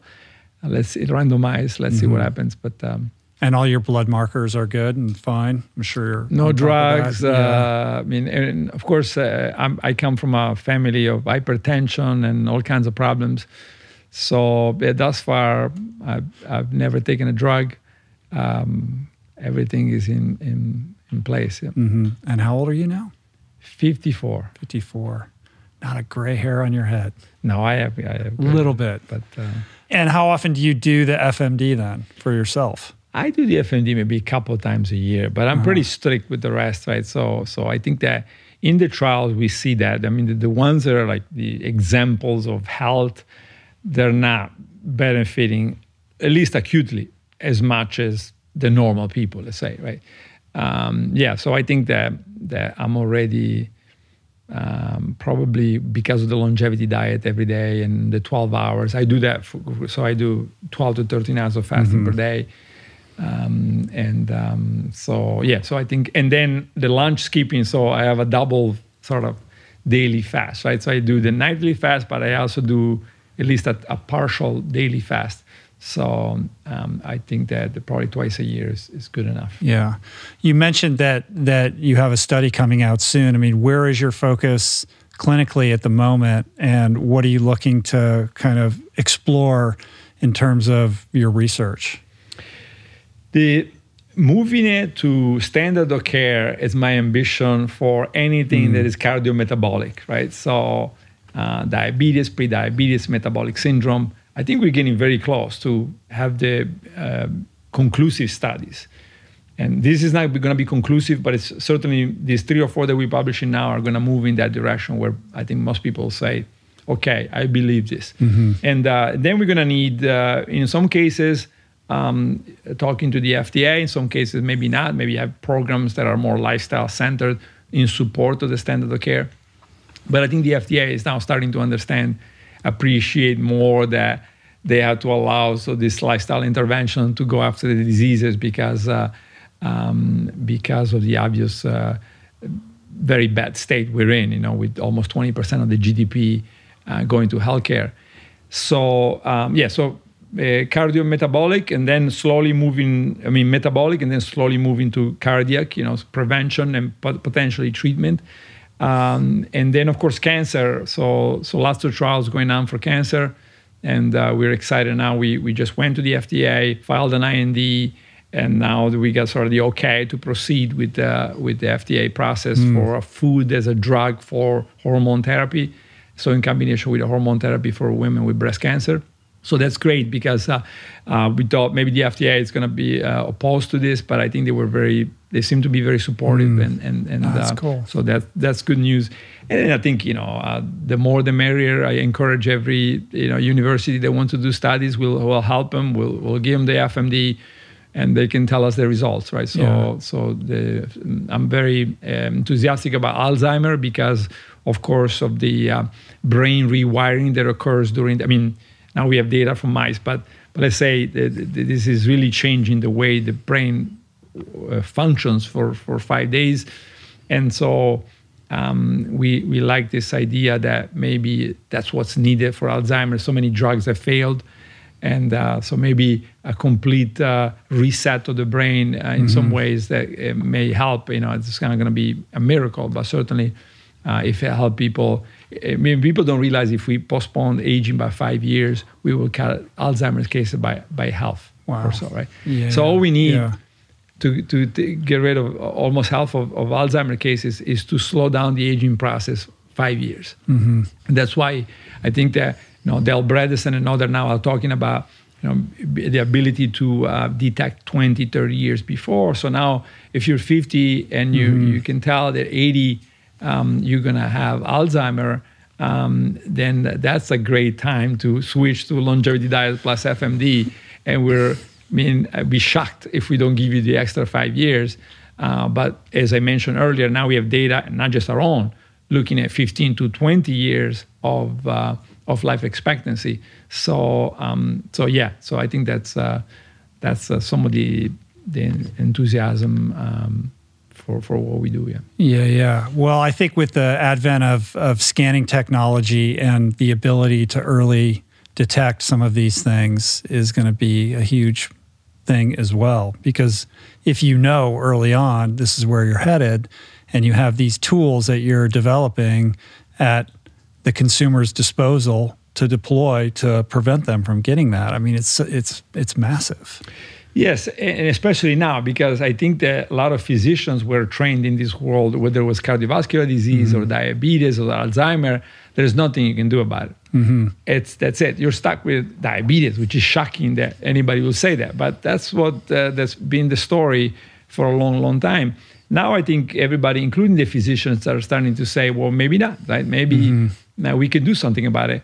Uh, that's when then you want to know. Uh, you want to know that uh, you're insulin resistant, or you want to know that um, your calcium score is very high and and you uh, are at risk of of uh, having a heart attack, uh, et cetera, et cetera. So yeah, because now you have intervention, especially nutritional, that can revolutionize or or certainly have a big big uh, effect on the on the risk, and um, and so yeah, good to know. I mean, it's massively important. Heart disease being America's number one killer, the explosion of rates of type 2 diabetes, Alzheimer rates also escalating alarmingly.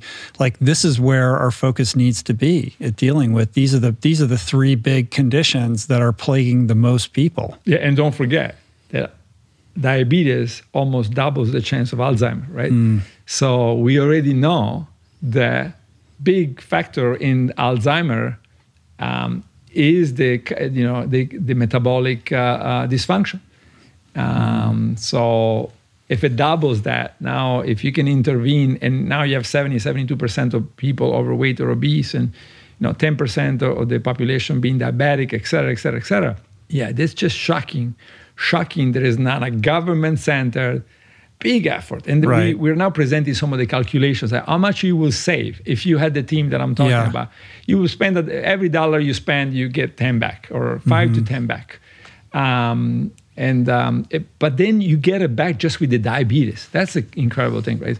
So if for every dollar you spend in this team of dietitian, molecular biologist, physician, psychologist, you get five back just for diabetes. Then the rest of it is bonus: the Alzheimer, the cardiovascular disease, the cancer, right? So it's just. Uh, I don't have an explanation other than the unconspired conspiracy. There's Yeah. just too many people that are making money uh, the way it is, and uh, nobody wants to change it. And so the media is confusing the hell out of everybody, and uh, and people they say I don't know what to do every day. Low carb, high carb, high protein, low protein. Now they're gonna listen to me and say, oh, low protein now. This is a new thing. Uh, so yeah, that that's um, that's you know we we're moving away from from facts and moving into fashion and uh, and this is very convenient for people that are making lots of money the way mm-hmm. the system is because then if it's confused you don't change right, right? right. Yeah from the tobacco industry confusion is our product. As long as consumers are confused they'll continue to purchase our thing and remain in the dark. And this is much harder because now food uh, i just mentioned pasta bread you know. So if you re- eat the right amount it's perfectly fine. And when you go to an excess if you have like in Italy, uh, everybody was blaming sugary drinks for the overweight. So the Italians are now at the same level of overweight as the Americans, and everybody was uh, uh, blaming junk food and the sugary drinks. Mm-hmm. When we looked at it, it turned out that it was uh, pasta, size. bread, potatoes, fruit juices. Uh, they had uh, one pound a day of this, right? But yet everybody was blaming something else, right? So um, I think that um, it's much harder to fight because most of these things are perfectly fine for you uh, until you have one pound a day uh, or, or two pounds a day of it, right? So now it becomes a problem. So then the company that sells uh, uh bread or, or, pasta or, or, potatoes say, You're crazy. There's nothing wrong with potatoes. I agree. Mm-hmm. Uh, but uh, yeah, once you, you, you now have 10% extra every day, that's all you need, not even two yeah. percent. Right? Yeah, yeah, yeah. Two, an extra fifty calories a day, and if you look at the last forty years, that's all that has increased calorie intake. It's not about protein. When we had the low fat uh, period, people gain weight. We had the low carb period, people gain weight. So, but we now have hundreds of calories more than 50 years ago that we take in per day, and that's what uh, and that's what does the trick. And of course, the the composition also matters, right? So if you have you know, the, the, the red meat, et cetera, et cetera. Now we know that, um, as I just mentioned from this meta-analysis, uh, so it's not just about the calories, but certainly the calories are a good place to start. Mm-hmm. I do think the pasta in Italy is different, though. When you eat it there, I don't feel I feel fine after eating it there. Whereas when I eat it here, I feel lethargic and tired after eating it. I don't know if it, the flour is different or what's going on. Like, do you have a sense of that, or is it just I have a romantic you know, I'm having a romantic experience being in Italy and no, I'm going to make the Minister of Agriculture very happy by saying buy Italian pasta. You know, yeah. it's available in the United States, and uh, so we didn't set up to to uh, advertise for anybody, but uh, maybe right it's yeah. possible that there are you know certainly different pastas and made different ways and with different gluten levels mm-hmm. with different grains and uh, i think the best one is probably the, the, the one that with the whole grains sure um, you know the, the the much lower gluten that's what we used to use back in the mm-hmm. days you know maybe you know 70 or 80 years ago and uh, those are probably preferable but uh, you know most of the pastas out there are high gluten and they um, and they're not uh, using this this uh, old grains mm-hmm. not anymore um, well i think a good way to kind of end this is is with a few thoughts for the person uh, who's new to all of this and is thinking, wow, this is some great information. I'm excited about this. I want to try an FMD. Um, I should get my blood work done, figure out where I'm at. Like, what are what are what is like a good on ramp for the uninitiated to begin to start thinking about food, diet, lifestyle, longevity? Probably get my book. Uh, mm-hmm. It's all I don't make a penny out of it. It's all going to the. That's right. The, you give all the money to. to yeah, hundred yeah, percent of the of the funds go to, to charity or, or to the foundation, and and I think the book is pretty um, extensively explaining um, mm-hmm. the, everything we talked about. Uh, I don't think I have anything that I would like to change other than maybe emphasize more the personalization. You know, I don't think I did a good enough job in the, the original book talking about you know, if you're gluten sensitive, if you're sensitive to tomatoes or you're sensitive to something, you probably, you know, need to avoid some of these things and, and find a, an alternate.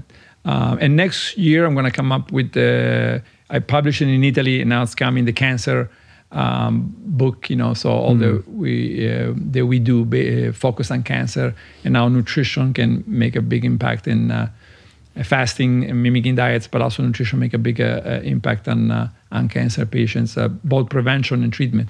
So that's coming maybe about a year from now. Yeah. Mm. Well, I think you're performing an unbelievable service at a great time of need in terms of health. So I applaud you. I'm at your service. I appreciate the work that you do, and I'm excited to see where this science takes us. I think it feels like we're on the precipice of some pretty amazing breakthroughs as the convergence of all these different research modalities and, and technologies become more robust and widely available. I think we're going to see some really cool stuff happening. Yes, yes. And thank you for, for doing uh, an amazing job on your side. I think. Uh, uh, the information uh, we could do all the work in the world and if mm-hmm. it doesn't get out there explained correctly uh, it's like like Pirandello used to say, it's like it never existed. You know? Yeah. Well, I appreciate that. So pick up Valter's book, The Longevity Diet, uh, and if they want to learn more about you, your website, valterlongo.com, or where should they go? Uh, the uh, yeah, I think the foundation, Create Cures Foundation, uh-huh. um, and again, there's a createcures.org. Uh, uh, there's a clinic um, that you can visit um, and um, yeah, so createcures.org is probably the best uh, information. Facebook also, mm-hmm. uh, Professor Valter Longo English uh, site. You know, we have lots of articles that we publish on um, on everybody, not just what we do. Yeah. Yeah. Cool. And enjoy Italy. Well, thank you. Yeah. You go six months. Six months. Six months in Italy now. A rough yeah. Uh, six months of Italian summer. Yeah. I'm jealous, my friend. Well, I appreciate talking to you always. You're always welcome here and uh, enjoy your summer and stay in touch. Thanks, Rich. Sure. Peace.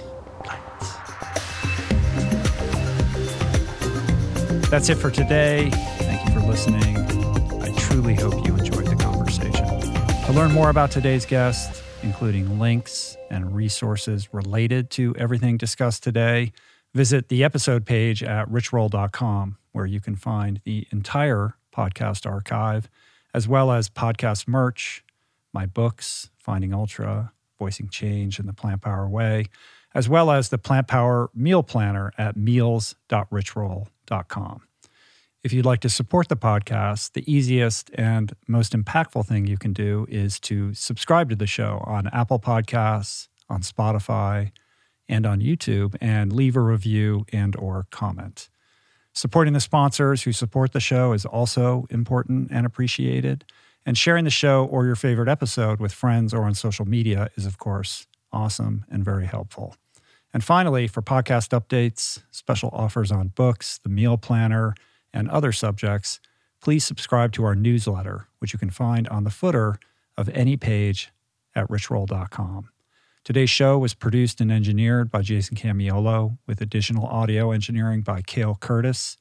The video edition of the podcast was created by Blake Curtis, with assistance by our creative director, Dan Drake. Portraits by Davey Greenberg and Grayson Wilder. Graphic and social media assets courtesy of Jessica Miranda, Daniel Solis, Dan Drake, and AJ Akpodiete. Thank you, Georgia Whaley, for copywriting and website management. And of course, our theme music was created by Tyler Pyatt, Trapper Pyatt, and Harry Mathis. Appreciate the love, love the support. See you back here soon. Peace. Plants. Namaste.